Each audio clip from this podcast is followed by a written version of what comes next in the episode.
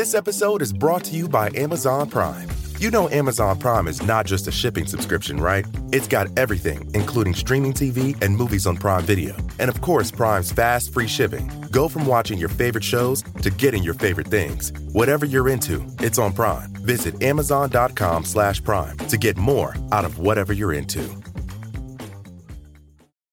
It's hard to know who to trust these days. Man, listen, I'm sticking with my A1 day ones. No one is out here telling the truth. I feel like no matter what, it could even be something as honest looking as a charity. And you have to start questioning, well, where is this money going?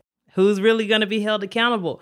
There has been some conversation, at least on my timeline recently, Yes. about people raising money, what happens to it. And I, you know, I love a good, juicy political thriller. So whether it's real life or it's something I'm watching on Netflix, I'm Mhm. like, follow the money. What happens? Zakiya, real life House of Cards over here. She, lo- she loves that stuff. yes. She's an investigator. I know we've talked about robocalls in the past. We have. now there's the GoFundMe. You got to double check and check and make sure you know someone who knows the creator of the GoFundMe to make sure it's real. Right. Phishing scams, Mhm. like where it'll be, you'll see an email and it'll look like it's from Apple. Cause they're like, oh, confirm your email address here, which is a normal email that all of us get from all types of places, right? Mhm. And then next thing you know, everything is hacked. Like next thing you know, like your own mama gonna show up to your door talking about some, can I borrow fifty dollars? And next thing you know, it's not her. It's a hologram. it's a hologram. Hologram spam is next. I'm TT, And I'm Zakiya. and from Spotify Studios, this is Dope Labs.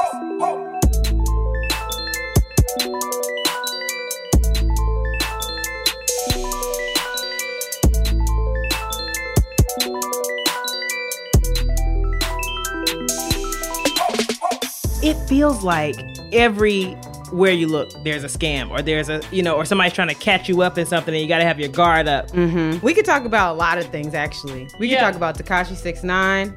Yeah. Tee it up for the people, Zakiya. Tell them what's going on with Tekashi. Listen, Tekashi Six Nine is out here dry snitching. Okay, I got nervous. I was like, "Is he gonna say something about me?"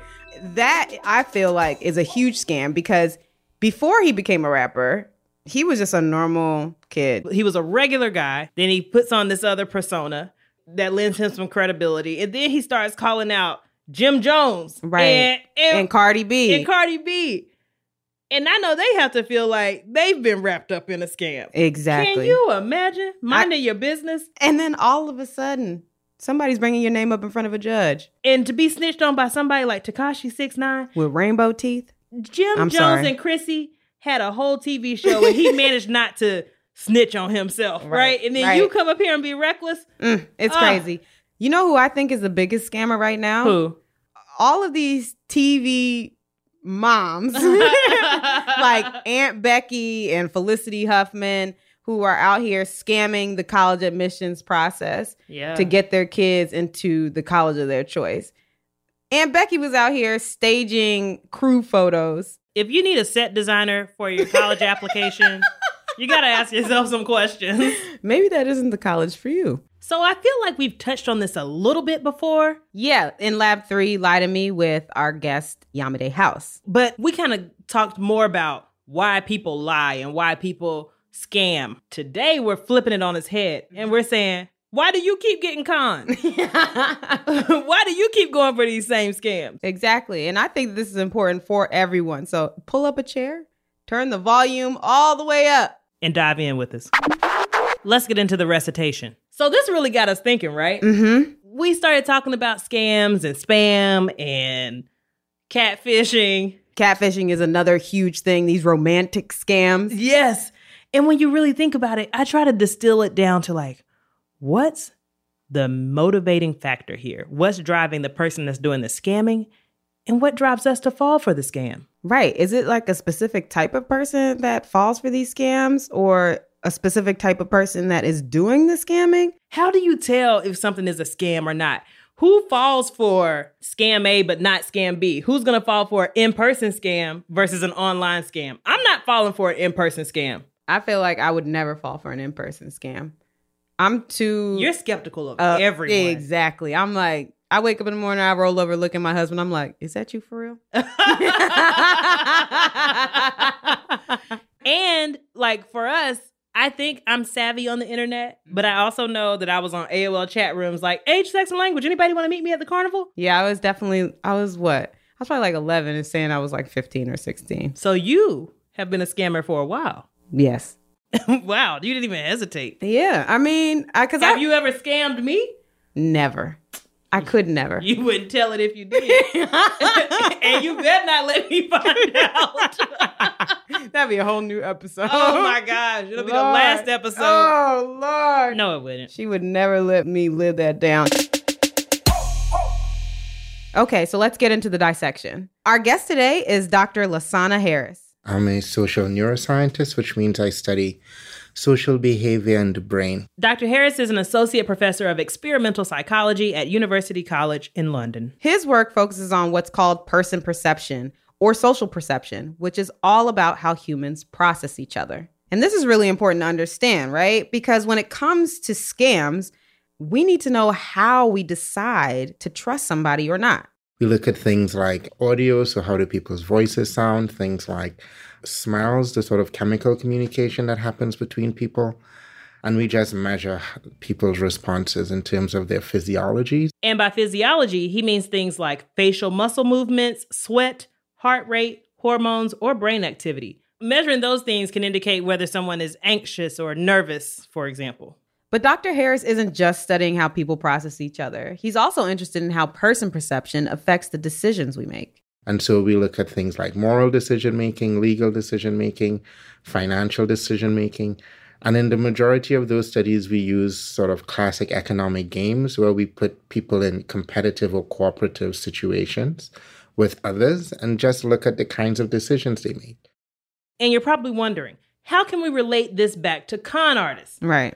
So, as we're talking about con artists and those that are being conned, there's some interesting context here because, in essence, a con artist is using these ideas of person perception to basically con their victim. They know that their victim will be processing them and making decisions based on that processing. And then they use that to manipulate the victim. But I don't really understand how. This brings us to social cognition, which Dr. Harris studies. It's something you and I do every single day, and it basically allows us to interact with each other. It's the process of figuring out what's in someone else's head. I don't know if I want to be in your head. There's a lot of tabs open. Man, 50 tabs and 50 windows. and all those tabs represent my thoughts, feelings, emotions, goals, or desires. Now, if you think about it, that's a very difficult thing to do because I could never see your mind, right? I could never see your thoughts. I have to infer them from your behaviors. And in order to do that, I have to crunch a lot of information. I have to crunch a lot of numbers. I have to put together lots of statistical information. And that leads me to make a guess about your internal state, your mind, what's on your mind. And this idea of social cognition really shifted how scientists thought about decision making. Historically, economists thought that people just made decisions based off of their own self interest. So basically, what they could do to get themselves ahead. Mm-hmm. So if it's a situation that involves money, then you're just going to do whatever yields the most profit. And that was considered the rational like line of thinking. But if the decision involves another person, it's not that straightforward. Lots of psychological and behavioral economic research has shown that people aren't rational in their decision making. And social factors, and when I say social factors, I mean other people or the different motivations or goals people have, really bias their decision making in directions where it appears not to be rational. That's interesting, right? Because I think when I think of cons, I think of them always being about money. Mm-hmm. And when you think about cons that are about money, if it's just like, are you going to pick up this extra dollar on the ground? Mhm. That feels easy. Like the rational decision is, yes, I'm going to pick it up and Mhm. I'm going to have some more money in my pocket. Right. But if I have to pull the dollar out of somebody's pocket, Ooh, then that's a little different, that's a little different. right? And so, what you see in a lot of financial decision making involving other people, or when these social factors are relevant, is that people will often um, forego money in order to do things that are consistent with social and moral rules, goals, and values. My league had a podcast recently about getting your finances in order and all this stuff. Mhm. And she talked about people that feel peer pressured to spend money because other people are spending money, even if they Mm. know they don't have it. I don't know that emotion. No. and so, like, if you're all out and everybody's like, well, we're gonna go out and we're gonna do rounds of drinks. And she was saying you should just say, I only have fifty dollars tonight. Now that doesn't mean you shouldn't have additional rounds, but that's Mhm. all I'm going to be spending. Right. Even that, right? The people you're around, like you you find what are the social hmm norms around the- the, situation, right? So Mhm. people may be like, I'm having the lobster, you know, and you're like, I'll have the chicken tenders. But no, you can't. You feel like you can't get chicken tenders because if so and so is getting the lobster, and you're like, okay, so is that kind of night? Is that that's what we're doing? Okay, I guess I'm having the lobster too. And what we and others have been arguing is that, while those social decisions are actually rational. It's just that you care about something else. You don't care about maximizing financial profit. You care about things like maintaining social relationships, for instance, or you care things. You care about things like your reputation. So our behaviors can be based on self-interest, but if another person is involved, our decisions may be a little more socially minded. Why is that? Well, what we learned from Dr. Harris is that our decision making is really dependent on our motivations. Our motivations are the things that drive us to do what we do, and they're not always the same. And so, what could be happening is that those motives become dominant or salient in those situations. Because those motives are primary, right? As we evolved as a species, those were the things that basically drove our evolution. So, our evolution was driven because human beings are a, what we call a hypersocial species. More than almost any other species, we depend on other people. In general, there is a range of motives, about three to 10, Mhm. that drive human behavior. But Dr. Harris uses one set of theory that talks about five of them. belonging, understanding. Human beings like to know why particular things happen. Control. You want to feel like you're not just sort of randomly going through life, but you're making decisions and you have some type of agency in your decision making.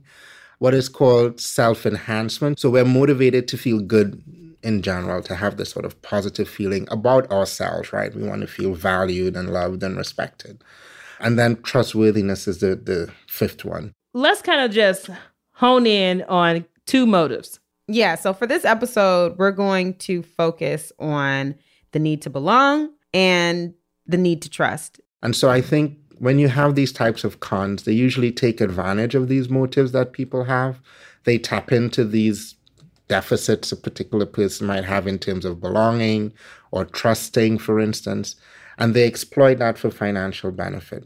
I thought one that Dr. Harris hit on that was most interesting to me was trustworthiness. Mm. And he explained that as our need to trust others. And I feel like that falls directly in line with the GoFundMe stuff. So when we think about GoFundMe, it's not just, oh, I'm giving money to just anybody, somebody that I don't know. The people who are putting out these GoFundMe's, they really put like a real personal touch on it where you Mhm. feel really connected to them. So then you're more likely to give because it kind of tugs at your heartstrings. You don't want them to be lying about little Timmy needing a new heart. You want to trust them. Like, I'm not going to go into that thinking that I'm being scammed. I'm going to go into that thinking I'm being a good person and donate my $20.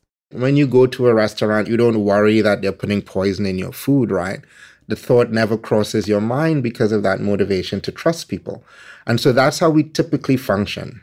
That's why I could never do that like dining in the dark stuff. I just don't trust it. I need to be able to see. Who is dining in the dark? What is you that? haven't heard of that? no. People are going to restaurants and these restaurants are like specialty restaurants Mhm. and everything is pitch black. No. They tell you what's on the menu and you order, they bring it out in front of you and you eat in the dark. First of all, the visual component We've already talked about this of dining in the so cookout important. episode. Yes. I don't want to lose that. I'm not eating it just because I just don't trust it. I need to be able to see. What if there's a hair in my food? What if there's a fingernail? What if there's a fly? Like I need to be able to fingernail. You hey, You never know. You never know. The other dominant motive that's relevant to con artists is belonging. Our family, friends, relationships, clubs, churches, even Twitter and Facebook, all of these foster our inherent need to belong to something bigger than ourselves. And so, if, for instance, someone isn't having their belonging need met, right, they're going to be highly motivated to find another person to connect to. Even if I've never met this person face to face and it's just been an online interaction, they're still fulfilling my need to belong. Right. So if you want to be a part of a group, you pay this certain amount of money. Or if you make friends with someone online or something, they say, well, I would love to keep talking to you, but in order for me to keep my phone on, I need $30 to pay my phone bill. We're going to take a quick break. And when we come back, we'll get into how these motivations make us vulnerable to scammers and who gets targeted the most.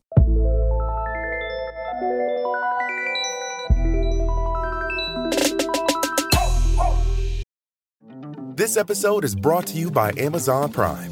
You know Amazon Prime is not just a shipping subscription, right? It's got everything, including streaming TV and movies on Prime Video. And of course, Prime's fast, free shipping. Go from watching your favorite shows to getting your favorite things. Whatever you're into, it's on Prime. Visit amazon.com slash prime to get more out of whatever you're into.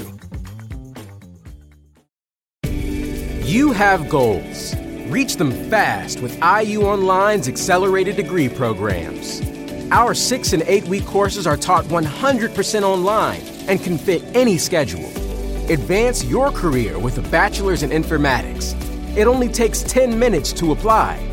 Earn an Indiana University degree that's valued around the world. Get started today at IU Online.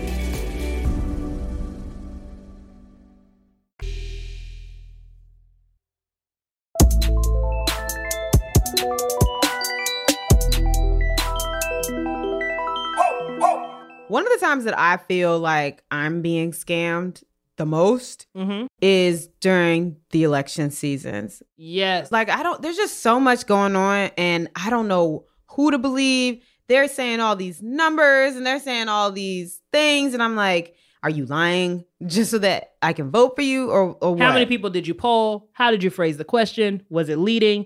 Is Right. this a real poll? When you call me on the phone, are you a telemarketer? Are you really with somebody's campaign? What is going on? And who is knocking at the door? Right. We've got a lot of questions, and I'm sure you do too.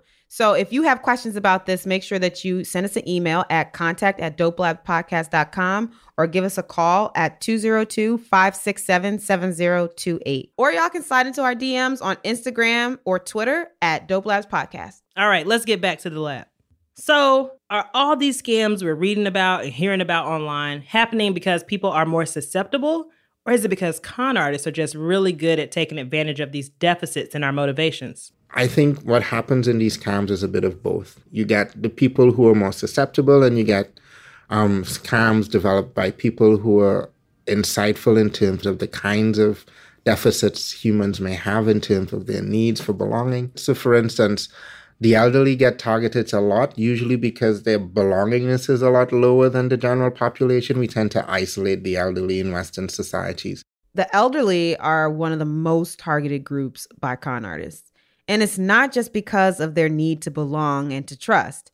There are also neurobiological reasons why they are more susceptible. most people think of the brain as something that's like a computer machine where it's sort of hardwired, but that's absolutely not true. The brain is very what we call elastic. It's flexible, it can adapt quite easily.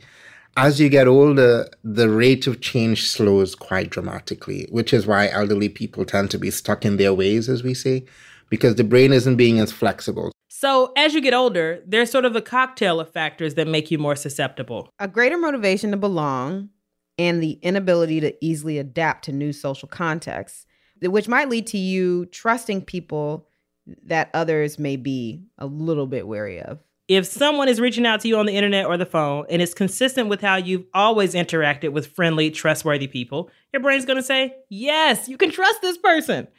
And it fits, right? Because for your whole life, you've learned that when people approach you in a certain way, they are usually a certain type of people, which means you can trust them. But now things have changed completely, and your brain isn't catching up as quickly because it's not as elastic. And so you're still going to make decisions based on that massive learning history you've had. So your beliefs are set, but you're in a totally different social context. And technology has really shifted that context dramatically in the last decade. But it's not just elderly people who are the target. Technology has made us all more trusting. Think about how much you trust the internet. I really trust the internet. I remember being so nervous the first time I entered my like debit card info online. Girl, I got an American Express and I was like, mm, nervous no more. Okay. I the other Mhm. day I was at work Mhm. and I was typing something in and I said, "Why isn't my address coming up?" Like I wanted it to auto populate, Right. save all my info. Okay. If it's an online store and it doesn't have Apple Pay where I can't just put my thumb down, I'm very frustrated. and as skeptical as I feel about other things, it's so interesting, right? What we decide to trust. I mean, even on Instagram, I feel like now, yeah, a lot of y'all gonna try and be out here lying, but we buying stuff off of off of Instagram, Honey, and sometimes that stuff don't show up the way you thought, which I has have- happened to me a number of times. I've always been skeptical of Instagram. I was skeptical of ASOS, and everybody was buying stuff and loving it. And so, no, that's real. yeah, it's real. But I didn't know. And the same thing with Fashion Nova, only Mhm. Instagram people were wearing it. It was like Mhm. Instagram clothes. Mm-hmm. I just bought, I think, my first thing off of Instagram recently. Mm-hmm. I bought a background today. Somebody posted this um digital illustrator. I'll put it on the show notes for Yeah. people to check it out. And she had drawn this thing of Keke Palmer and it says sorry to this man. I had to buy it. I had to buy it. You didn't have a choice. And I think now you have a generation of people who aren't suspicious of technology at all, right? Because they feel like they have a certain mastery over the technology. So I think because of the diminished suspicion, people in some ways are going to be more susceptible to these cons and these scams. That's a really good point. But why is that? What's happened with technology is most of the interactions aren't face to face anymore. And that's a huge change for human beings. So think about it. For our entire evolutionary history, every time we've communicated with other people, we've sat next to them, we've stood next to them, we've seen them. So, in addition to sort of making inferences about what they're thinking based on what they're saying, we can look at their facial expression, we can get chemical information, right? Because if you're anxious, you'll produce particular hormones, and I might pick that up. And that blew my mind because as a fan of FaceTime and all the video chat, I'm like, I'm getting way more information than if I talked on the phone with someone. Mm-hmm. But also, anybody can have any prop behind them and say they are XYZ, whoever, whoever. I mean, look at catfish. There are people who steal whole videos of other people and pretend to be that person. there's a lot of information we're not getting when we engage with people online. Do you remember all those measurements Dr. Harris mentioned when he does the studies on people processing? We're not getting any of that. And it's actually affecting our decisions. And not only that, but the internet has made it possible for us to engage with way more people and on a daily basis.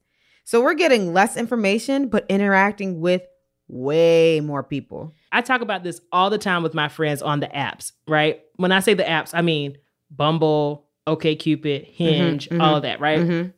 And I say, they're like, oh my goodness, I'm swiping. These people are crazy. This, this, this, and this. Oh my gosh, blah, blah, blah. And I'm like, you're just interacting with way more people than you ever would. Mm. If you were walking down the street and you passed 50 people, you're not going to talk to all 50 of those people. Mhm. Now you're on an app sitting in your living room and you're about to swipe 200 people. I mean, not really, but you know what I mean? You're, it's different. I don't know. It's just different. Yeah. It also makes me think about texting. A lot could be lost in a text message. Yes, like child. I think we've all been guilty of that when somebody like you send a text message or you receive a text message Mm-hmm. and you're like, what's that supposed to mean? You're missing out on all of these other real person to person interactions that give you all the context that you need to really know what's being said. But if you look at millennials now, right, all of their interactions are happening on the internet. I mean, it's fascinating. I look at teenagers and they're standing in a group and they're talking to each other, sort of, but they're also talking on their devices. And so the way they're interacting has changed completely. And that's just the way of human beings, right? We, we're continually evolving and changing. So we're less suspicious, but maybe we're also developing more rigorous, you know, detectors to compensate for that loss of information. Yeah, if we've evolved to this point, maybe we can keep evolving. I think we're developing all these tools, right, to to know what's a real email. You know, all those uh, some of the websites will say, "Have a question? Click here." Mhm. I can tell if that's a bot or a real person. Me too. First thing I do when they say, "How are you today?" I say, "Terrible." Now, what are you gonna say, bot? Will you show some empathy? right. If it's a bot, it's not. It's going to say, what can I help you with today? We're getting better at it. I think we're getting better at it to make up for that missing information online. for people in my generation, I think we're always going to be suspicious because the internet came when we knew there was no such internet, and we had a lot of those early teething experiences um, that really solidified how we think about this technology. So even though we may use it as much as the millennials do, maybe not as much, we have a different relationship to it. So as humans evolve, can the con artists evolve too? And are we going to go backwards where everybody's so comfortable with technology that now we're all going to fall for like Frank Abagnale, catch me if you can type scams? Right. Somebody's going to send you a piece of mail. yes. You're going to sign away your whole life. Exactly. Con artists can take advantage of that by targeting specific demographics of people, people who have more or less experience with the internet, people who use the internet in particular ways. And I think that's where you see it. But that might not actually be a bad thing. Dr. Harris told us about this theory that links back to humans being hypersocial. Remember, we were talking about that earlier in the different human motivations? In the 70s, there was a theory that said, well, the reason we got this additional intelligence is because we're hypersocial. And solving social problems is the hardest kind of problem you can solve because you have to solve things like deception, where somebody is telling you something about how they feel, but there's no way of verifying that information at all. And so the idea is that things like deception pushed us to become smarter people. So if you believe that, then what's going to happen is we're always going to be good at detecting deception. So even though we may be more or less trusting in different situations, when a new technology comes in, where usually it takes us a while to adjust, we're particularly attuned towards detecting deception, arguably because it's what drove our evolution. So solving social problems like deception has helped us evolve. So when you think about it this way, cons and scams are kind of cyclical. Yeah.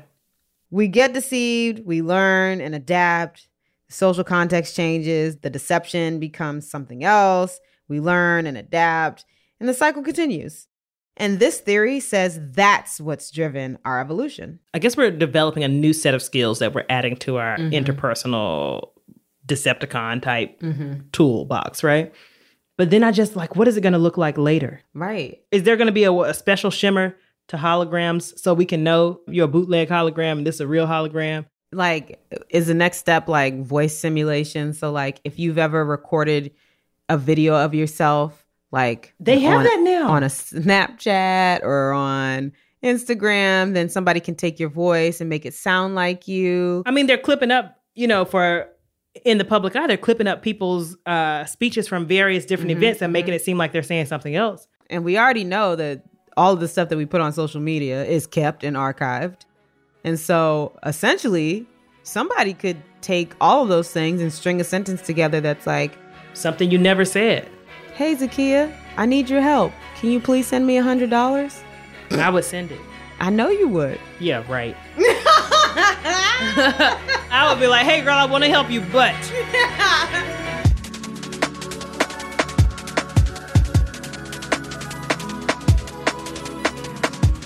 That's it for Lab 14. Don't forget to check out our website for the cheat sheet on today's episode. You can find it and sign up for our newsletter at dopelabspodcast.com. Also, we love hearing from you. What do you think about today's lab? What are your ideas for future labs? Our number is 202 567 7028. You can also find us on Twitter and Instagram at Dope Labs Podcast. TT is on Twitter at DR underscore TSHO. And you can find Zakiya at Z Said So. Follow us on Spotify or wherever you listen to podcasts. Special thanks to our guest, Dr. Lasana Harris. He has a beautiful website. Go check it out at lt harris.info. We'll also link to some of his other work in our show notes. Our producer is Jenny Radelet Mast of Wave Runner Studios, mixing and sound design by Hannes Brown, and special thanks to Tyler Adams. Original theme music is by Taka Yasuzawa and Alex Sugiura, with additional music by Elijah LX Harvey. Dope Labs is a production of Spotify Studios and Mega Ohm Media Group, and it's executive produced by us, TT Shodiya and Zakiya Whatley.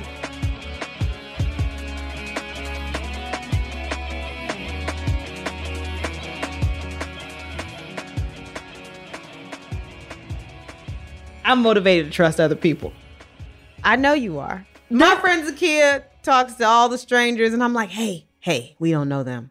They're like, oh no, they're they're great. they're going to another they're going to another establishment to continue their night. We should go with them. And I'm like, we don't know these clowns. but that also is because I don't have any deficits in control. I Whoa. feel like I, if this goes left, I'm getting ready to turn turn this night very differently for these folks. Right? Uh, sorry to that man. Sorry to this man. I don't know. him.